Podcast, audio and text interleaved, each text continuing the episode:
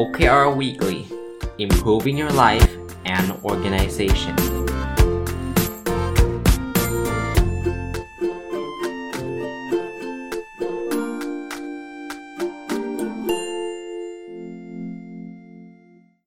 สวัสดีครับ ยินดีต้อนรับเข้าสู่นพดลสตอรี่พอดแคสต์นะครับ แล้วก็วันอาทิตย์นะครับ ยินดีต้อนรับเข้าสู่รายการ OKR Weekly เนาะก็อาทิตย์นี้เนี่ย หยิบหนังสือในซีรีส์ของ บริษัท OKR Software บริษัทหนึ่งที่ชื่อว่า Profit Co เนี่ยเขามี 3 เล่มติดกันเนาะผมรีวิวมา 2 สัปดาห์แล้วเล่ม 1 เล่ม 2 แล้วก็เล่มนี้เล่มที่ 3 นะครับ ชื่อ Scaling Your OKR Program นะคนเขียนคือคุณบัสติน หรือบัสแตงเจอราวแล้วก็อีกคนคือคุณเซนทิลราจากบพารานนะก็มาดูกันนะครับ วันนี้ก็คิดว่าจะจบซีรีส์ของไอ้สเล่มนี้นะครับ เล่มเล่มนี้จะเป็นเล่มสุดท้ายเพราะว่ามันจะเป็นขั้นตอน 2 เล่มแรกมันคือ introduction เนาะเริ่มต้นเนาะแล้วก็ set up OKR ต่างๆ แต่เล่มนี้เขาชื่อ scaling ก็คือขั้นตอนในการขยายขยายผล จริง ๆ หลักการขยายผลก็คล้ายๆ การขยายผลโครงการทั่วไปอะเขาก็เริ่มต้นจากการวางแผนนะพอวางแผนเสร็จก็ทำตามแผนนะครับทำตามแผนเสร็จก็ทำให้คน engage engage ก็คือคนเข้าร่วม แล้วก็สุดท้ายทั้งหมดทั้งปวงก็คือการเรียนรู้นะว่าไอ้ที่ทำมาใน1ไตรมาสเนี่ยข้อที่เราทำได้ดีหรือไม่ดีคืออะไรยังไง เรียนรู้เพื่อที่จะไปปรับปรุงในไตรมาสหรือรอบถัดไป คราวนี้ในหนังสือเนี่ยเขาก็พูดถึงวิธีการจัดการเรื่อง OKR นะก็จริงๆ ก็คล้ายๆเดิมนะคล้ายๆหนังสือเล่มอื่นๆ หรือว่าคอนเซปที่เราเคยคุยกันมาตลอดทั้งปีก็คือ มันก็คือ align OKR นะ OKR ในระดับทีม ก็ต้อง align ในระดับ ระดับบนนะครับ ก็ก็อันนั้นก็เป็นอันแรกนะเราเราต้องดูนะอันที่ 2 คือต้องดูว่า OKR เราเนี่ย บางทีมันต้องไปขึ้นอยู่กับ OKR ใครหรือเปล่า แล้วเลือกอันที่3นะเรื่องที่จะเลือกเข้ามาใน OKR ก็ต้องเป็นเรื่องที่มันสำคัญจริงๆนะมันไม่ใช่ทุกเรื่องทุกอย่างเข้ามานะครับ ถ้าถ้าเราไปเลือกเรื่องที่ไม่สำคัญมามันก็เราก็จะมี OKR เป็นเป็นเป็นหลายสิบเป็นร้อยอย่างเงี้ยซึ่งมันก็จะไม่ใช่ OKR นะเพราะฉะนั้นเนี่ยก็ ก็ลองดูนะครับ ในหนังสือพูดถึงเรื่องของอะไรนะสำคัญเร่งด่วนสำคัญแต่ไม่เร่งด่วนเร่งด่วนแต่ไม่สำคัญ หรือว่าไม่สำคัญไม่เร่งด่วน ซึ่งไอ้ไม่สำคัญไม่เร่งด่วนนี่ก็คือจริงๆแล้วก็มันก็ก็ไม่ควรทำอยู่แล้วเนาะอะคราวนี้เขาก็บอกว่าเวลาเราจะเลือก key result ที่เราจะวัดเข้ามาเนี่ย บางทีก็ดูว่ามันมันมันมันมีรูปแบบแบบไหนเขาก็แบ่งเป็น 4 แบบเนาะคือไม่ใช่ 4 แบบในการเขียน key result นะก็หมายถึง key result ที่ควรถูกเลือกเข้ามาเนี่ยเขาแบ่งตามความยากกับแบ่งตาม impact หรือผลกระทบนะอันแรกก็คือมันมันง่ายแล้วก็ impact สูง อันนี้เขาเรียก easy win อันนี้ดีนะ easy win คือทำแล้วมันแบบแทบจะไม่ต้องทำอะไรมากเลย แต่ว่ามันส่งผลดีกับองค์กรมากเลยนะครับ อันที่2เนี่ยคือทำยาก แต่ Impact สูง คือถ้าทำสำเร็จ Impact สูงนี่เขาเรียกว่า Big Bet คือต้องพนันพนันแบบครั้งใหญ่อะคือมันมันทำยากไงเราต้องทุ่มเทแรงกายแรงใจ หรืออาจจะต้องเป็นแรงเงินงบประมาณเยอะ แต่ว่าถ้าถ้าส่งถ้าทำได้สำเร็จมันก็ส่งผลเยอะนะครับอันที่3เนี่ยจะเป็นลักษณะที่แบบเออไม่ได้ใช้ความพยายามมาก แต่จริง ๆ Impact มันก็ไม่เยอะมาก อันนี้เขาเรียก incremental ก็คือค่อยๆ ปรับปรุงไปนะครับละอันที่4เนาะ คือใช้ความพยายามมาก แต่ว่าไม่ค่อยมี Impact อันนี้ไม่ค่อยดี อันนี้เขาเรียกว่ามันนี่พิษมันนี่พิษก็คือแบบเป็นหลุมที่ดูดเงินคุณนะคุณใช้เงินไปเยอะแยะเลย แต่คุณไม่ได้ช่วยให้องค์กรดีขึ้นสักเท่าไหร่ เขาก็เตือนเรานะว่าเวลาจะเลือกพวก key result อะไรเข้ามาก็ลองดูด้วยว่ามันมันเข้าขายอันไหน ดีที่สุดก็คือพยายามน้อยแล้วก็ Impact สูงเนะ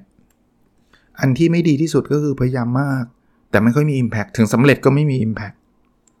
เขาพูดถึงเเรื่องของการเช็คอินด้วยนะครับเช็คอินก็คือการอัปเดตกันนะเช่น บางที่ก็ทำทุกสัปดาห์บางที่ก็ทำ2สัปดาห์ครั้งเดือนละครั้งอะไรเงี้ย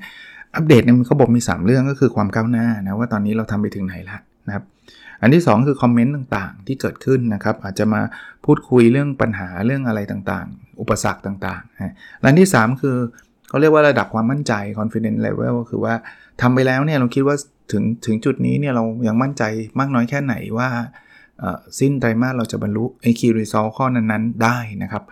ซึ่งผมผมต่อยอดไปนิดนึงนะ อันนี้อันนี้ไม่ได้อยู่ในหนังสือตอนนี้นะครับ แต่ว่าความมั่นใจไม่จำเป็นต้องเป็นร้อยเสมอนะ จริงๆ OKR ที่ดีเนี่ย ตอนเริ่มต้นความมั่นใจควรจะอยู่แค่ 50%ด้วยซ้ำอันนี้รีเฟอร์ถึง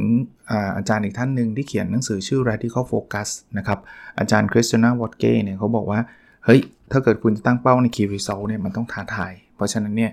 คุณมั่นใจ100%แปลว่า key result ข้อนั้นมันง่ายนะครับ ก็ก็เอาไปเป็นอีกอีกอีกเพิ่มให้นะครับ เพิ่มให้จากหนังสือเล่มนู้นนะเอามาแทรกด้วยนะครับ ระบบการเอามาต่อเล่มนี้ต่อนะเดี๋ยวจะกลายเป็นไปอีกเล่มหนึ่ง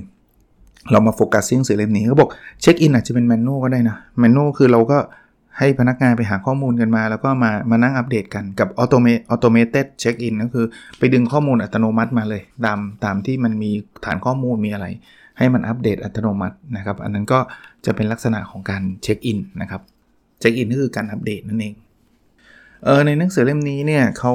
เขาแนะนำว่าควรมี key result ประมาณ เออควรมี OKR ควรมีประมาณ 3-5 ชุด ซึ่งซึ่งจะต่างจากหนังสืออีกเล่มหนึ่งซึ่งเดี๋ยวอาทิตย์หน้า น่าจะมีโอกาสเอามารีวิว เล่มนั้นผมชอบมากนะ เออแต่เล่มนี้ก็บอก 3-5 ชุดเนี่ย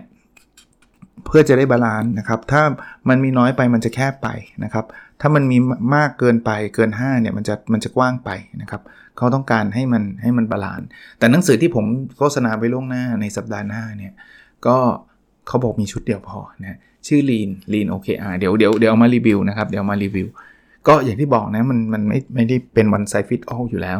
มันไม่ใช่ระบบที่ต้องทำแบบนี้เท่านั้น ถ้าไม่ใช่แบบนี้ไม่ใช่ OKR ที่ถูกต้องไม่มีนะครับ ผมก็พยายามรีวิวให้มันหลากหลายให้ให้เราเห็นหลายหลายหลายรูปแบบนะฮะ เอออีกเรื่องหนึ่งที่เขาพูดนะเขาบอกว่าบางที key result เนี่ยมันควรจะ balance ก็คือ มันควรจะได้ทำไปได้พร้อม ๆ กัน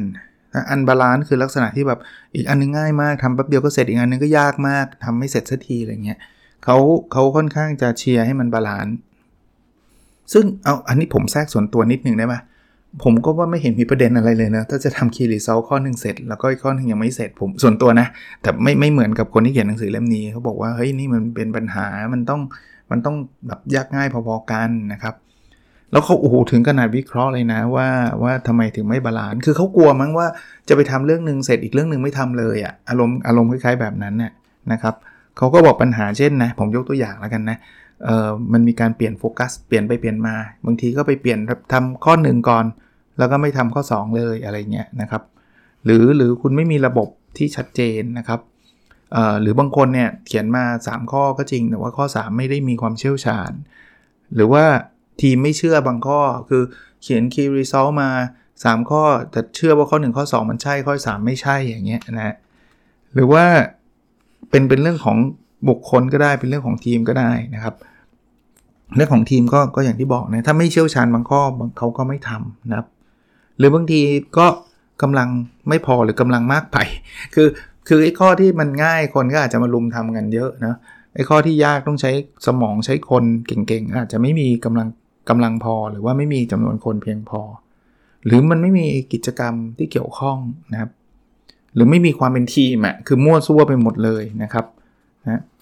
บางอันก็อาจจะเป็นเพราะการตั้งเป้านะบางบางเป้าที่มันไม่ถึงเพราะมันตั้งยากไป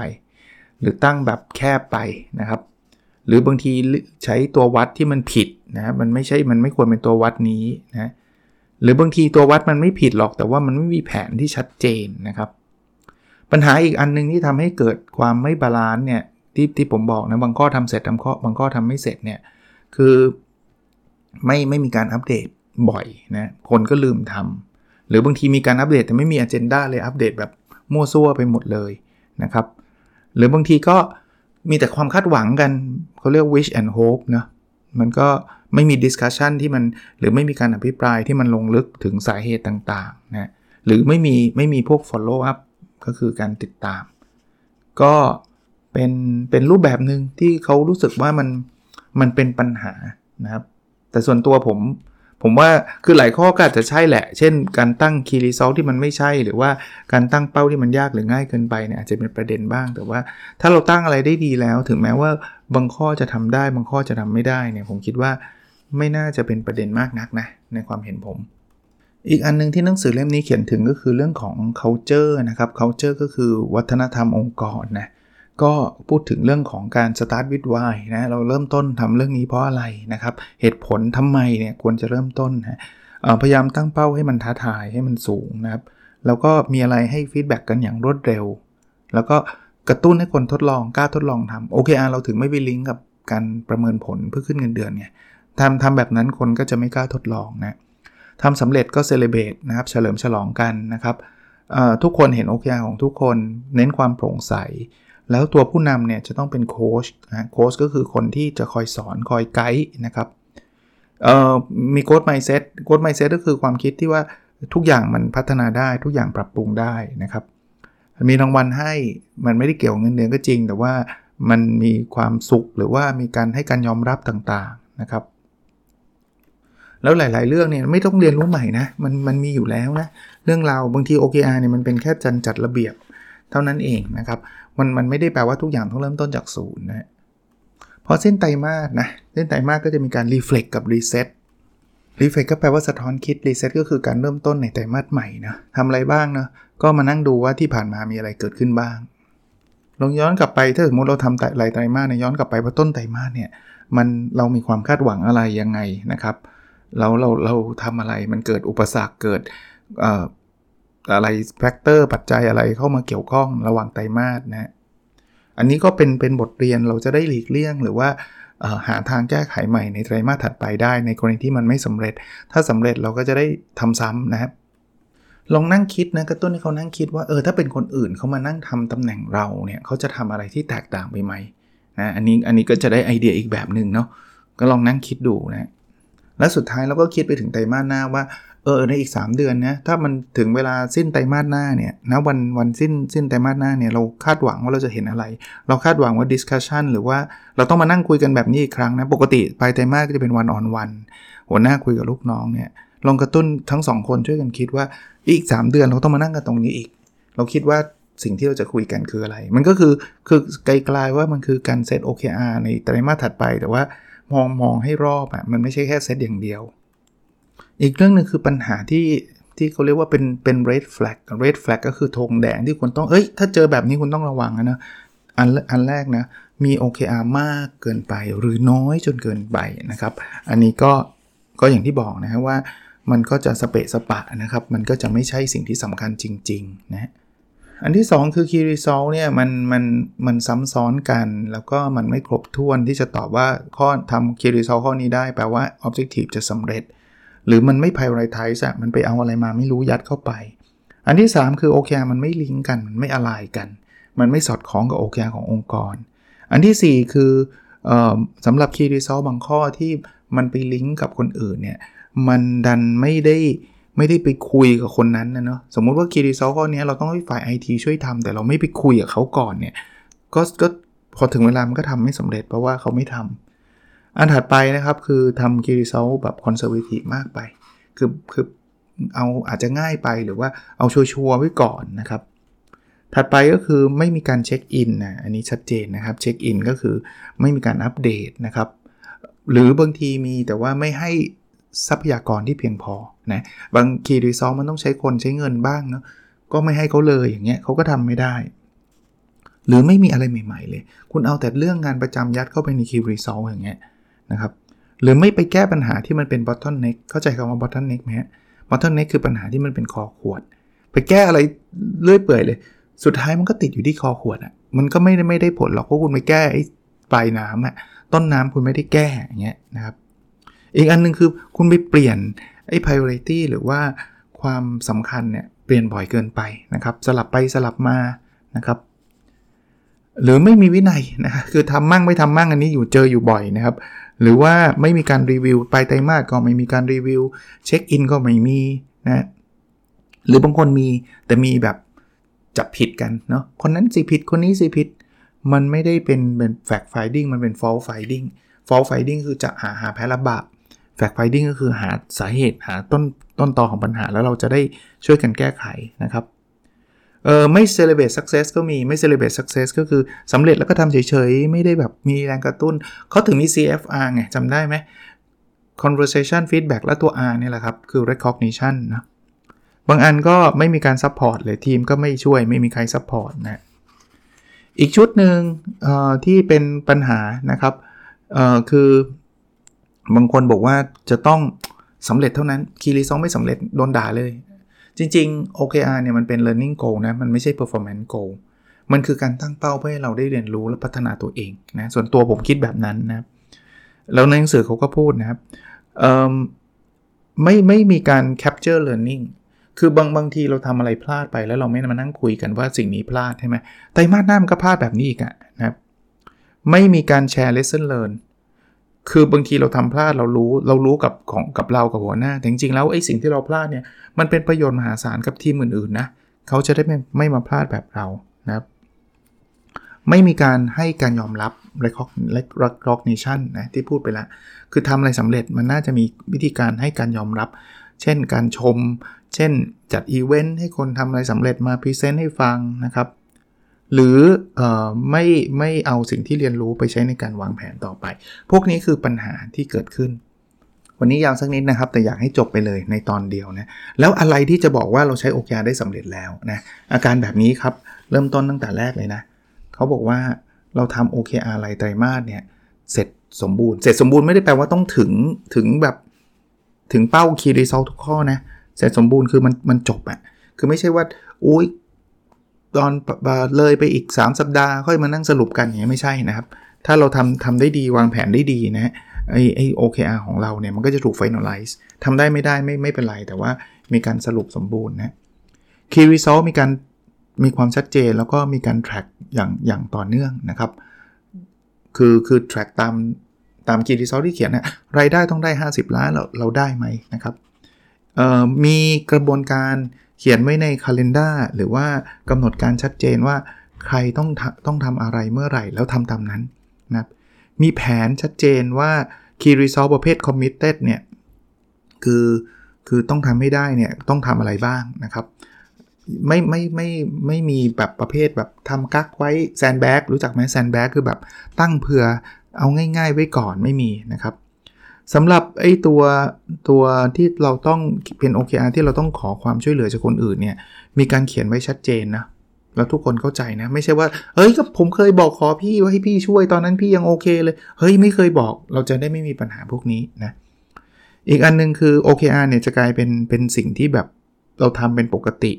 ในงานประจำเราเลย คือมันไม่ใช่แบบโปรเจกต์พิเศษไม่ใช่เลยเป็นงานเป็นงานปกติเขาเลยนะมีการ track เทียบกับ เป้าหมายตลอดเวลานะครับ มีการเช็คอินที่พูดตรงเวลานะแล้วไม่ใช่แค่บอกเช็คอินบอกว่าผมทำไปแล้ว 50%จบ มันต้องมีการพูดคุยด้วยนะครับหนังสือเล่มนี้บอกว่า OKR เนี่ยถ้าถ้าเรียกว่าสำเร็จก็สกอร์ควรจะเกิน 0.7 ถึง 1 ข้อนี้เขาเขา define ว่า assume ว่า 1 เป็นสิ่งที่ท้าทายก่อนนะ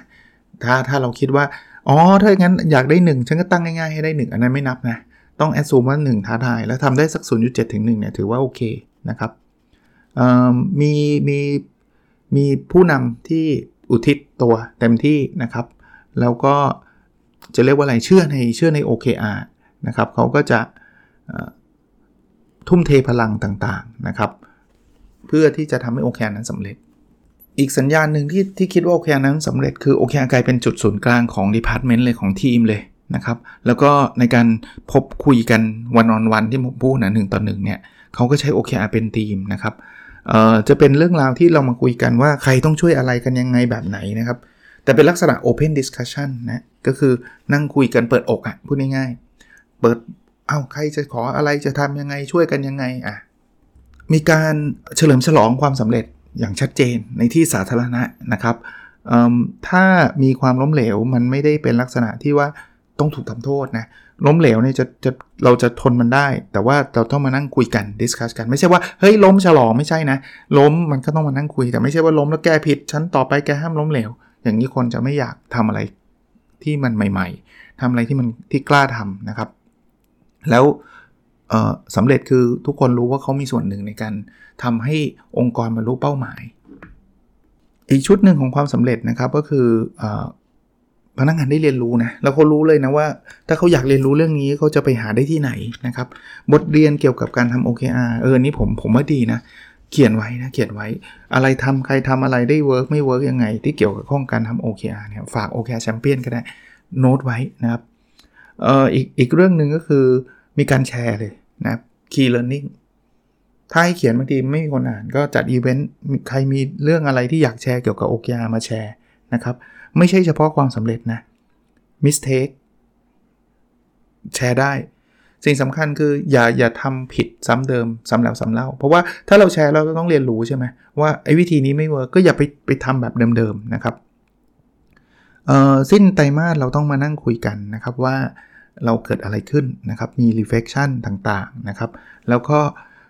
สุดท้ายตอนสุดท้ายก็ต้องมา reset มา reflect ก็ reset นะฮะสำหรับ ทำในไตรมาสถัดไปนะก็เป็นหนังสือซีรีส์ของของบริษัทซอฟต์แวร์ OKR ชื่อชื่อ Profit and Co นะมันมี 3 เล่ม ผมซื้อมาทั้ง 3 เล่ม แล้วก็รีวิวให้ท่านฟัง 3 สัปดาห์ติดนะครับส่วนตัวเอาเอาแชร์อีกนิดนึง คือก็ไม่ได้เห็นด้วยร้อยเปอร์เซ็นต์กับสิ่งที่หนังสือ 3 เล่มนี้เขียน แต่ก็ก็ ผมผมเปิดกว้างนะ คือผมก็จะบอกว่าไม่ไม่เห็นด้วยไม่ได้แปลว่าเขาผิด ผมถูกไม่ใช่แต่ว่าผมอาศัยว่าผมอ่านเยอะนะครับ แล้วผมก็มาทดลองใช้ในองค์กรหลากหลายองค์กรนะครับ ผมก็ให้คำปรึกษากับองค์กรใน OKR Consulting Project รุ่นนี้เป็นรุ่นที่ 4 แล้วเนี่ยก็ 20 กว่าองค์กรแล้วอะเราก็เห็นว่าอะไรที่มันเวิร์กอะไรที่มันไม่เวิร์กผมก็พยายามปรับให้มันให้มันเป็นสิ่งที่ผมคิดว่าดีที่สุด แต่ว่าก็ยังอ่านอยู่นะ ถึงแม้ว่าอ่านแล้วไม่เห็นด้วยก็ไม่ได้แปลว่าเขาผิดเขาก็อาจจะใช้แล้วสำเร็จในประเทศเขาก็ได้ หรือในคลเอนหรือลูกค้าของเขาที่เขาเป็นบริษัทซอฟต์แวร์แล้วผมเข้าใจเขา implement OKR ด้วยเนี่ยก็ก็อาจจะเป็นไปได้ครับ เราก็เปิดกว้างนะโอเค หนังสือที่อยากอ่านนะเล่มนี้นะ ชื่อ scaling your OKR program ของของ Profit.co คนเขียนคือคุณ Bas Bastin มั้งนะครับ Bastin Gerald แล้วก็ Senthil Rajagopalan นะลืมไปผมต้องมีอัปเดต Personal OKR ด้วยอะเกือบเกือบปิดนี่นี่ซะแล้วเขาเรียกว่าอะไรนะ สรุปปิดแล้วนะอะมาดูต่อไตรมาสสี่แล้วนะ week เก้าแล้วเร็วเนาะเราเหลืออีก4 week ปีใหม่แล้วนะ ปีใหม่แล้วเอ่อ objective ที่ 1 เรียนรู้และพัฒนาตัวเองอย่างต่อเนื่องนะครับ key result 1.1 อ่านหนังสือให้จบสะสม 120 เล่มเอ่อวิที่ผ่านมาไม่จบสักเล่ม แต่ว่ามันเกินเป้าไปแล้ว ผมก็ชะลอการอ่านหนังสือภาษาไทยตอนนี้ไม่ได้อ่านเลย นะครับ อ่านแต่ภาษาอังกฤษเพราะว่าภาษาอังกฤษยังทำไม่ได้ตามเป้าเอ่อหนังสือเนี่ยอ่านจบไปแล้ว 137 เล่มนะครับ หนังสือในที่นี้คือทั้งไทยทั้งอังกฤษนะ120 เล่มนี่คือเป้าปีอะวันไตรมาสที่ 4 มันก็เหมือนจะเป็นเป้าปีล้วผมผมสะสมมาเดือนละ 10 เล่ม เดือนละ 10 เล่มนะครับ ก็เป้าปีมา 120 เล่ม เพราะนั้นไตรมาสที่ 4 ก็คือสะสมตั้งแต่ต้นปีจนถึงปลายไตรมาสที่ 4 120ถ้ารู้ไปแล้วนะครับ 137 เล่ม คีรีเซลจุดสองอ่านหนังสือภาษาอังกฤษสะสมตั้งแต่ต้นปีจนถึงปลายไตรมาสที่4เนี่ย52เล่ม ยังอยู่ที่44เล่ม ท้าทายมากนะครับ4สัปดาห์กับ8เล่มครับ ลองดูนะครับว่าผมจะทำได้หรือเปล่า แต่ว่าตอนนี้เนี่ยผมผมอ่านแต่ภาษาอังกฤษอย่างเดียวเลยนะครับ ก็อ่านแบบมีพินัยมากขึ้นนะสนุกดีนะ ผมไม่ได้เครียดจากการอ่านหรอกบางคนบอกโอ้จะอ่านอ่านแบบนี้เครียดตายเลย ผมไม่ได้เครียดหรอกผมสนุกนะ ก็ ตั้งเป้าอ่านไว้ก็อ่านวันอ่านผมอ่านพร้อม ๆ กันหลาย ๆ เล่มและหลาย ๆ เล่มก็ ตอนนี้ประมาณครึ่งเล่มเกือบทุกเล่มที่ผมอ่านนะครับ ก็ก็ก็น่าจะลุ้นน่าจะลุ้น ผมว่าปลายผมได้ได้ถึงสัปดาห์ที่สุดท้ายเลยแหละ กว่าจะได้ตามเป้าถ้าได้นะนะ key result หนึ่งจุดสามส่งเปเปอร์ไปเจอ journal สองเปเปอร์ยังไม่ได้ส่งเลยสักเปเปอร์เออเหลือเปเปอร์สุดท้ายเนี่ยถ้าวันนี้ผมมีพลังพอ วันนี้ผมอัดเนี่ยตอนเย็นละหกโมง ผมจะทำ paper นี้ให้เสร็จวันนี้แล้วก็ส่งไป edit คาดว่าสัปดาห์หน้าน่าจะพร้อมที่จะส่ง paper แรก ส่วน paper ที่ 2 เนี่ย ต้องลุ้นอีกทีหนึ่งนะ เพราะเผอิญมันมี paper อีกอันนึงกลับกลับเข้ามาในมือผมให้แก้นะครับ Objective ที่ 2 คือแบ่งปันความรู้เพื่อทำให้สังคมดีขึ้นคีริซอสองกินหนึ่งตีพิมพ์หนังสือ 2 เล่ม ยังไม่ออกเลยสักเล่ม แต่ว่าผมผมอัปเดตให้ประมาณปลายปลายเดซ ember นี้ออกแน่ๆหนึ่งเล่มชัวร์ถถามว่าทำไมชัวร์เพราะว่าออกเองนะครับ ชื่อใช้ OKR อย่างไรให้สำเร็จ ก็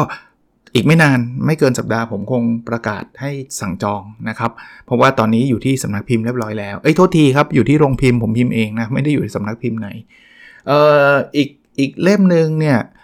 ยังไม่ไม่ได้ไม่ได้ตามไปที่เอ่อสำนักพิมพ์นะครับอยู่กับสำนักพิมพ์ จริง ๆ อยู่สำนักพิมพ์หลายเล่มเลยนะครับแต่เล่มที่ใกล้ที่สุดน่าจะอยู่กับสำนักพิมพ์ซึ่งยังไม่ได้ตามว่าเขาจะออกช่วงไหน ก็เดี๋ยวเดี๋ยวลองตามดูอีกทีหนึ่งนะก็น่าจะมีลุ้น 2 เล่มนะครับแต่เล่มหนึ่งได้แน่ๆ คีรีเซล2.2 มีคนฟังพอดแคสต์ 25,000 ดาวน์โหลดต่อวัน ตอนนี้อยู่ที่ 18,610 ดาวน์โหลดต่อวัน ลดลงจากสัปดาห์ที่แล้วอยู่สัปดาห์ที่แล้วทำได้ 2520 ก็ไม่เป็นไรครับ แค่นี้ก็เยอะมากแล้ว แต่ขอบคุณทุกคนนะครับ ที่กุณาติดตามและให้ข้อคิดเห็นอะไรต่างๆ นานามาเยอะแยะมากมาย ขอบคุณจริงๆนะครับ แค่นี้ก็ก็ก็สูงมากนะคีรีเซล2.3 ช่วยองค์กรทำโอเคสำเร็จ 10 องค์กรก็ครบ 10นะปีนี้รับมา 2 รุ่นนะ รุ่นละ 5 องค์กรก็ก็ประมาณ 10 องค์กรพอดีนะครับ ไม่ใช่ประมาณ 10 องค์กรพอดี ก็เป็นไปตามเป้าหมายนะในในโครงการองค์การ consulting project มีคนบอกอาจารย์จะเปิดอีกเมื่อไหร่ ต้นปีหน้าครับนะคงคงคิดว่าแบบนั้นนะ เดี๋ยวลองดูอีกทีหนึ่งออบเจกตีฟชุดสุดท้ายส่วนตัวผมนะ คือมีสุขภาพกายและสุขภาพจิตที่ดีนะครับคีรีเซล3.1วิ่งให้ได้สะสม 700 กิโลเมตรตั้งแต่ต้นปีจนถึงปลายไตรมาสที่ 4 ตอนนี้อยู่ที่ 524.3 เริ่มวิ่งมากขึ้นนะช่วงปลายปี ก็มีเวลาตอนเช้าเยอะขึ้น เพราะว่าตอนนี้ปิดเทอมเด็กนักศึกษาสอบอยู่นะก็ไม่ต้องรีบเร่งไปไปบรรยายตอนเช้าก็มีเวลามากขึ้น ก็เดี๋ยวลองดูนะครับ ไม่ไม่ไม่ไม่ถึง 700 ก็ไม่เป็นไรครับวิ่งก็มากที่สุดเท่าที่เราทำได้คีรีเซล3.2มีน้ำหนักตัว 77 กิโลกรัมอันนี้คงยากละ ขึ้นมาอีกแล้วเป็น 81.7 ซึ่งสูงที่สุดในรอบรอบไตรมาสนี้เลย ผมว่าผมกินไม่เยอะ แล้วผมออกกำลังกายด้วย แต่ข้อเดียวที่ชัดเจนคือผมนอนดึก เพราะว่าผมดูบอลโลกเอาตรงๆเลยนะ แล้วผมบอกได้เลยว่านอนดึกเนี่ยน้ำหนักขึ้นจริงครับ นี่ไม่ได้ทำอะไรเปลี่ยนแปลงเลยนะเพอเพอวิ่งเยอะขึ้นด้วยซ้ำแล้วแล้วกินผมกินเท่าเดิม ผมทำ fasting เหมือนเดิม ตอนเย็นไม่ได้กินเหมือนเดิม แต่นอนดึกจริง นอนดึกจริง เพราะฉะนั้นมีผลนะ ก็ไม่รู้ว่าบอลโลก4ปีครั้งขอหน่อยเถอะนะ คีรีเซลสามคิวสามมีเวลาอยู่กับครอบครัวสะสมตั้งแต่ต้นปีจนถึงปลายไตรมาสที่ 4 100 วัน ตอนนี้ 113แล้วก็อันนี้ก็ฉลุยนะท่านจะเห็นว่าบางข้อผมทำได้ดี บางข้ออาจจะยังทำไม่ได้ บางข้อดูท่าทางจะยาก แต่ว่านี่คือเสน่ห์ของ OKR นะ ผมพูดอยู่เสมอว่าเอ่อ OKR มันไม่ได้เป็นเครื่องมือที่ตั้งมันต้องทำให้ได้ทุกข้อมันไม่ใช่ เราจะตั้งในสิ่งที่เราท้าทายที่มันอยากได้ มันก็มันก็เป็นธรรมชาติที่จะทำได้บ้างทำไม่ได้บ้าง แต่ว่ามันทำให้เรามีกำลังใจนะ บางคนบอกท่านทำไม่ได้แล้วไม่เศร้าอะไม่เลยนะ ผมแค่รู้สึกว่ามันเป็นเรื่องปกติที่มันจะทำไม่ได้เพราะเป้ามันท้าทายไงถ้าอยากทำไม่ได้นะวิ่ง 1 กิโลอ่านหนังสือ 1 เล่ม ออกหนังสือเอ่อหนึ่งเล่มอะไรเงี้ยคือคือทำให้มันทำได้อยู่แล้วไม่รู้จะไปตั้งทำไมไงแล้วอีกอีกนิดเดียวฮะเหตุผลที่ผมมาเล่าทุกสัปดาห์ก็พูดทุกสัปดาห์ว่าจริงๆท่านไม่ต้องรู้หรอกผมอ่านหนังสือกี่เล่มน้ำหนักผมกี่กิโลใช่ไหมวิ่งไปได้กี่กิโลเมตรแล้วทำเอ่อ พอดแคสต์เป็นคนฟังกี่คนไม่ได้มีประโยชน์กับท่านหรอกที่จะมานั่งรู้ตัวเลขพวกนี้ แต่ที่ผมเล่าให้ฟังทุกสัปดาห์คือผมอยากกระตุ้นให้ท่านทำของท่านเอง ท่านไม่ต้องเล่าให้ผมฟังหรอกว่าท่านทำอะไรบ้าง แต่ว่าผมแค่ทำเป็นตัวอย่างเฉยๆว่า เออมันเห็นไหมผมทำทุกสัปดาห์เลยอะ่ะผมไม่ได้เป็นคนบอกว่าโอเคอามันดีนะดีนะ แต่ไม่เคยทำผมทำอยู่ทุกวันครับผมทำอยู่ทุกสัปดาห์แล้วมันก็เป็น priority แล้วทุกอย่างมันก็เป็นไปในทิศทางที่เราอยากได้ เดี๋ยวสิ้นปีจะมา reflect อีกทีนึงว่าที่ทำมาในปีนี้เป็นยังไงแบบไหนแล้วปีหน้าจะตั้งเป้าอะไรเปลี่ยนแปลงไหมอะไรเงี้ยนะครับ ชีวิตก็มีแค่เนี้ยแต่ถ้าใครใครรู้สึกว่าผมไม่ได้บังคับทุกคนว่าจะต้องตั้งเป้าหมายนะถ้าแต่ถ้าใครรู้สึกว่าไม่เอาเครียดอะไม่อยากตั้งไม่ต้องตั้งครับ จบนะชีวิตแต่ละคนไม่เหมือนกัน แล้วก็ความชอบแต่ละคนไม่เหมือนกัน ผมไม่ได้เชียร์แบบโอ้ยใครไม่ตั้งแย่มาก ต้องตั้งแบบผมถึงจะดีไม่เลยไม่เลยเรื่องเอาที่สบายใจนะครับ แต่ผมอะเชื่อในเรื่องการตั้งเป้า เพราะว่าผมไม่เครียดกับมัน แต่มันทำให้ผมมีทิศทาง ผมไม่หลงทาง แล้วผมก็ทำต่อไปได้เรื่อยๆนะแล้วสุดท้ายละคือจริง ๆ จริง ๆ ว่าจะไม่พูดถึงละเดี๋ยวจะลำคาญคือ มันมีคนถามมาชอบถามมาหลังจากที่มันหมดไปแล้วอะ OKR Diary นะ ยังมีจำหน่ายอยู่นะครับ ผมไม่รู้สต็อกแล้วตอนนี้ ล่าสุดที่รู้คือเหลือประมาณ 700 ก็บอกแบบแบบไม่ต้องมานั่งบอกว่าเหลือ 10 อันสุดท้ายไม่เอาครับ เอาความจริงนะครับ 700 แต่ว่าไม่ไม่ไม่มีความตั้งใจในการพิมพ์ระหว่างปีนะครับ คือหมดแล้วก็หมดเลยเอ่อองค์กรบางองค์กรก็แบบสั่งเข้ามาแบบเยอะก็มีนะครับ เพราะนั้น 700 อย่าไปชะล่าใจ ถ้าถ้าอยากได้ถ้าไม่อยากได้ไม่เป็นไร ถ้าอยากได้อย่าชะล่าใจว่าโอ้อีกนานมันน่าจะยังไม่หมดไม่แน่ เพราะคนสั่งมาบางทีสั่งมา 200 ชุด 500 ชุดมีนะครับ ก็ถ้ามันหมดแล้วก็ ผมเก็บของผมไว้แล้วอะข้างในผมมีใช้ของผมอะแต่ว่าคนอื่นถ้าหมดแล้วอาจจะต้องรอปีหน้าตอนปลายปลายปีอีกทีหนึ่งนะ โอเค ถ้าอ่าบางคนแอบรู้จะสั่งที่ไหนนบดอนสตอรี่นะในเพจผมใส่ไว้ในพินโพสแต่ว่าอีกไม่นานคงเอาออกแล้วนะครับ เพราะว่าเดี๋ยวจะมีอย่างอื่นเข้ามาแทนนะ ก็อย่างอื่นหมายถึงมันมีเรื่องหนังสือเรื่องอะไรเรื่องโอเคเดลี่ผมก็ถ้าทำเหลือเท่าไหร่ก็เท่านั้นเนี่ยนะครับ โอเคครับ แล้วเราพบกันในสดถัดไปนะครับ สวัสดีครับ